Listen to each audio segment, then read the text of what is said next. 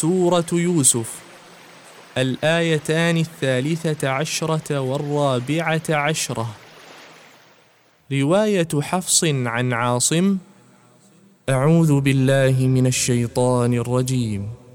قال إني ليحزنني أن تذهبوا به وأخاف أن يأكله الذئب وأنتم عنه غافلون.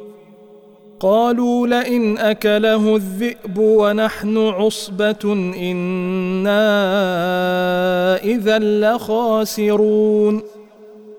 وقرأ ورش عن نافع قال إني ليحزنني أن تذهبوا به وأخاف أن يأكله الذيب وأنتم عنه غافلون. قالوا لئن أكله الذيب ونحن عصبة إنا إذا لخاسرون. وقرأ قالون عن نافع في أحد وجهيه قال إني ليحزنني أن تذهبوا به وأخاف أن يأكله الذئب وأنتم عنه غافلون. قالوا لئن أكله الذئب ونحن عصبة إنا إذا لخاسرون. وقرأ أبو جعفر قال إني ليحزنني أن تذهبوا به وأخاف أن يأكله الذيب وأنتم عنه غافلون.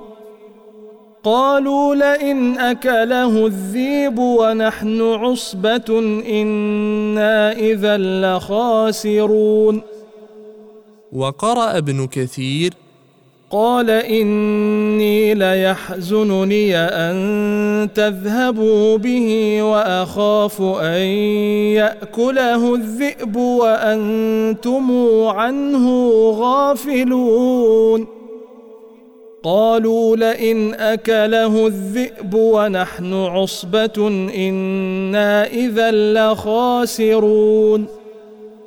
وقرأ يعقوب قال إني ليحزنني أن تذهبوا به وأخاف أن يأكله الذئب وأنتم عنه غافلونه قالوا لئن أكله الذئب ونحن عصبة إنا إذا لخاسرونه وقرأ السوسي عن أبي عمرو قال إني ليحزنني أن تذهبوا به وأخاف أن يأكله الذيب وأنتم عنه غافلون.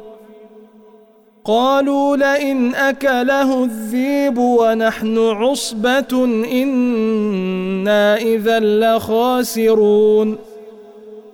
وقرأ خلف عن حمزة قال إني ليحزنني أن تذهبوا به وأخاف أن يأكله الذئب وأنتم عنه غافلون.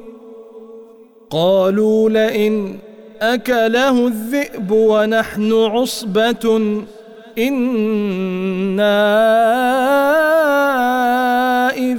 لخاسرون القراءات القرآنية.